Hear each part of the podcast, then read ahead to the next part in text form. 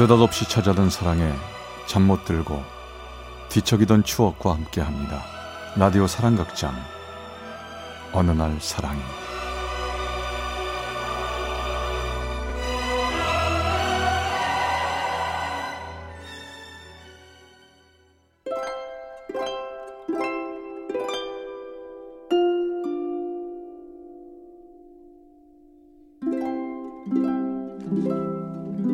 체험수기 어느 날 사랑이 제 62화 내 젊은 날의 사랑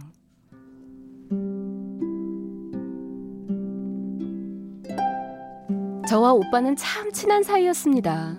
일남 사녀 중 막내인 저는 위로 언니들과는 나이 차이가 많이 나서 연년생인 오빠와 주로 놀았죠. 얌전하다고 색실하고 놀림을 받던 오빠도 고등학교에 진학하면서 많이 달라졌고 제가 대학 3학년이 되고 오빠가 4학년이 되었을 때 저는 저희 집에 잘 드나드는 오빠 친구들 중 한 명과 사귀게 되었죠. 그 사람은 오빠가 두 손 들 만큼 착한 사람이었는데요. 사귄 지 1년 만에 군입대를 하게 됐습니다.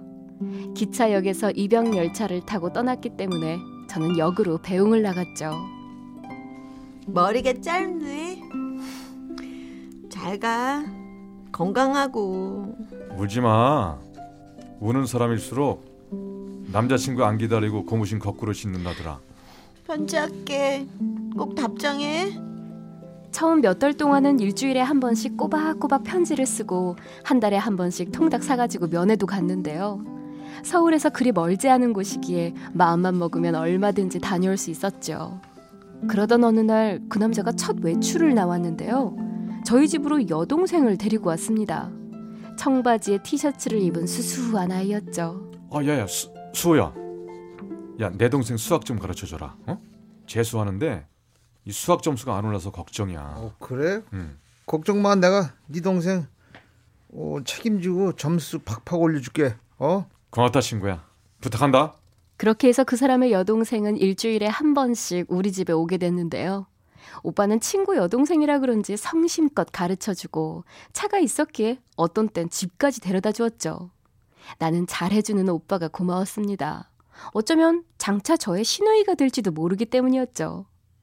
4학년 2학기가 되면서 저는 취업이 걱정이 됐고 공부를 열심히 하지 않은 게 후회가 많이 됐는데요.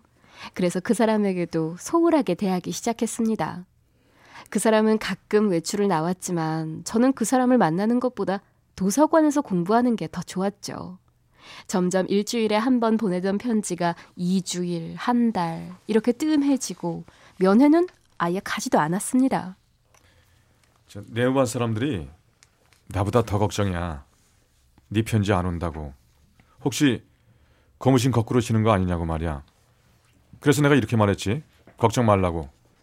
세상 다른 여자들 다 변해도 우리 수경이만은 변하지 않는다고. 수경이는 그럴 여자가 아니라고. 미안해. 내가 좀 바빠서.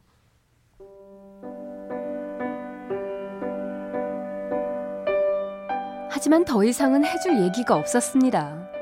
제 마음을 저도 잘 모르겠더라고요. 혼돈스러웠어요. 그리고 그때 그 사람의 여동생은 우리 오빠의 과외 덕분인지 원하는 학교에 합격을 했습니다. 야 축하한다 축하해. 고마워요. 다 오빠 덕분이에요. 저도 기뻤습니다. 이왕이면 모두가 잘 되는 게 좋으니까요. 전 대학을 졸업했고 취직을 했죠.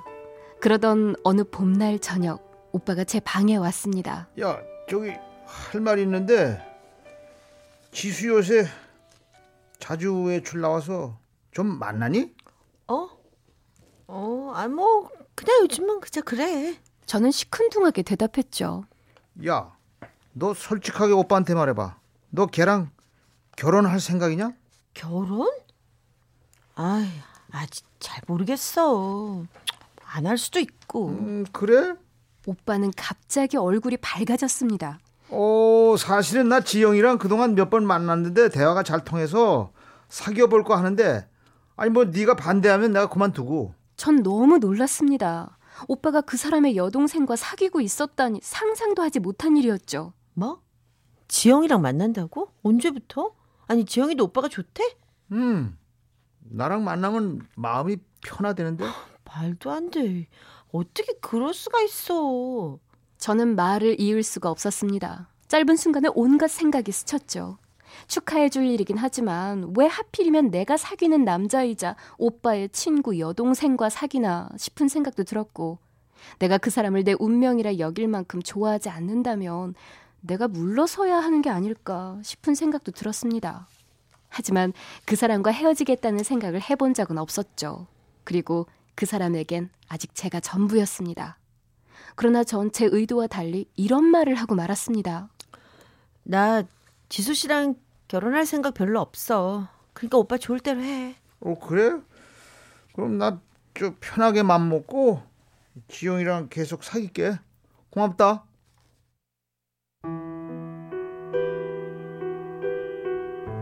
사실 그 마음속엔 두 사람이 얼마나 오래 갈까 싶은 생각도 있었어요. 그러나 제 생각과 달리 지영이와 오빠는 거의 매일 만나다시피 했고 집에서도 다 알게 됐습니다. 아버지는 정말로 좋아하셨죠. 저도 저대로 사회에 나와서 많은 사람들을 상대하다 보니 그 사람만큼 순수한 사람도 없다는 걸 알게 됐는데요. 그 사람이 그리워졌습니다. 그러나 이제 와서 내가 그 사람을 다시 만날 거니 오빠와 지영이는 헤어져야 한다고 말할 순 없었어요. 얼마 후 오빤 아버지가 연로하신 관계로 군대를 면제받았죠. 그리고 취직을 했는데 취직 조건은 외국에 가서 2년을 근무하는 것이었습니다. 오빠가 지영이와 헤어질이란 제 바람과 달리 식구들에게 폭탄 선언을 했습니다. 저 외국 근무 나가기 전에요. 지영이랑 약혼 하려고요. 뭐 약혼? 아니 지영이가 이제 스물한 살인데 지영이도 찬성했니? 너 혼자 생각 아니야? 아니요. 어차피 기다릴 거면 그러는 게 좋다고 걔도 얘기했어요. 아유 그래 뭐 그렇게 해라. 아, 약혼식 하고 가면 네가 마음이 놓여서 외국 근무도 잘할 수 있을 거야. 그리고 지영이가 저기 아직 어리고 집안도 어렵다 그러니까 약혼식 비용은 내가 대마. 응? 예수 저기 예물도 좋은 걸로 하고. 응? 부모님은 그 자리에서 모든 걸 허락하셨습니다. 저는 뭔가 일이 잘못되어 간다는 걸 알았죠. 이게 아닌데. 그 사람이 제대하면 다시 시작할 수도 있고 잠시 떨어져 있어서 좀 마음이 멀어진 것 뿐인데 저와 그 사람의 관계를 부모님은 모르고 계셨기에 아무 말도 못했습니다.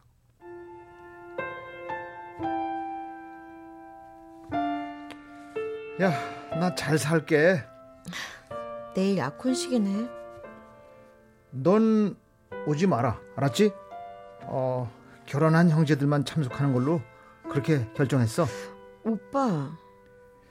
지영이네 집에서도 군에 있는 지수한테는 안 알리겠다고 그렇게 얘기하던데. 정말 너무해, 오빠. 내 생각은 한 번도 안 해?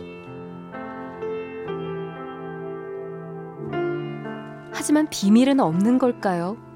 약혼식 전날 그 사람은 외박을 나와서 이 사실을 알아버렸습니다. 그는 자기 여동생과 우리 오빠에 대한 배신감으로 부모님과도 싸웠다고 했죠. 약혼식이 진행되는 동안 저와 그 사람은 한강을 바라보며 앉아 있었어요. 너는 뭐 하고 있었어? 네가 막을 수도 있었잖아. 이게 말이 되니? 아니 수호 그 자식 그게 어떻게 나한테 이럴 수가 있지?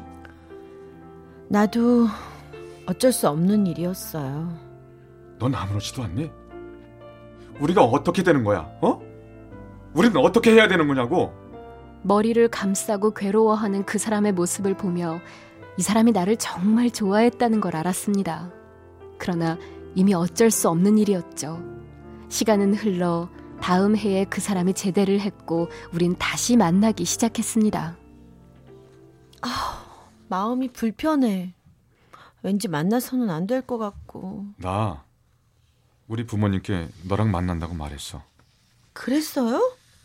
아, 부모님이 놀라셨겠네. 근데 어머님이 우시면서 이제 와서 어쩌자는 거냐고 동생 약혼했는데 어쩔 거냐고 우시면서 애원하시더라. 그렇지. 이제 와서 어쩔 거야. 맞는 말씀이지 뭐. 근데 우린 이제 어떻게 해야 되지? 우리가 모두 알고 있는 답이 있잖아. 서로 먼저 말을 안 하고 있을 뿐이지. 헤어질 수 없어. 나 너랑 절대 못 헤어져. 좋아. 그럼 내가 먼저 헤어지면 되잖아.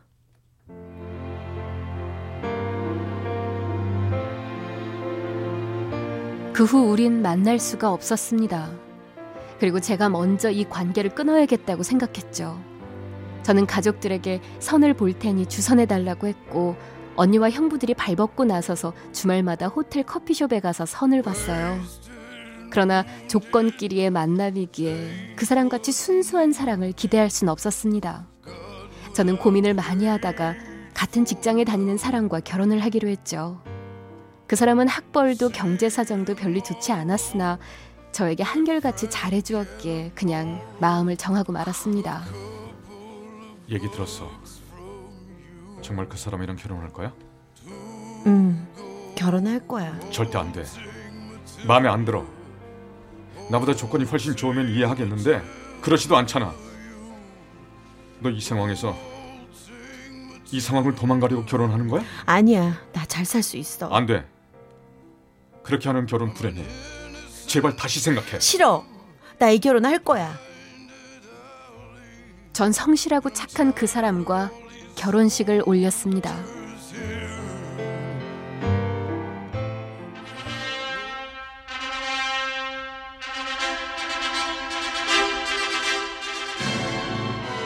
신부 화장하니? 이쁘다. 잘 살아.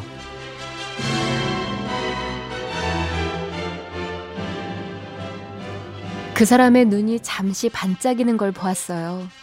눈물이 맺혔던 걸까요? 저의 결혼 후에도 그 사람은 결혼을 하지 않고 있어 부모님 애를 태우다가 늦은 나이에 저보다 훨씬 어여쁜 아가씨를 만나 결혼에 성공해서 지금은 잘 살고 있습니다. 저희 둘은 양가에 행사가 있을 때 가끔 만납니다. 그러면 사돈으로서의 예의를 갖춰 점잖게 안녕하세요 하고 인사를 나누고 돌아섭니다.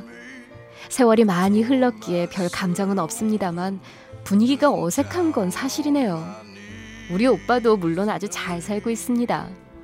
저는 남편과 사내 안산에 싸우기도 하고 경제적인 어려움도 많았는데 그때마다 오빠가 아주 미안했어요. 제가 불행한 게 꼭 자기 때문인 것 같다고 말이죠. 하지만 모든 게 제 선택이었기에 저는 후회는 없습니다. 아주 가끔 그 시절이 생각나긴 하지만 그건 그 사람에 대한 그리움이 아니라 이제 다시는 돌아오지 않는 젊은 날에 대한 그리움일 것입니다.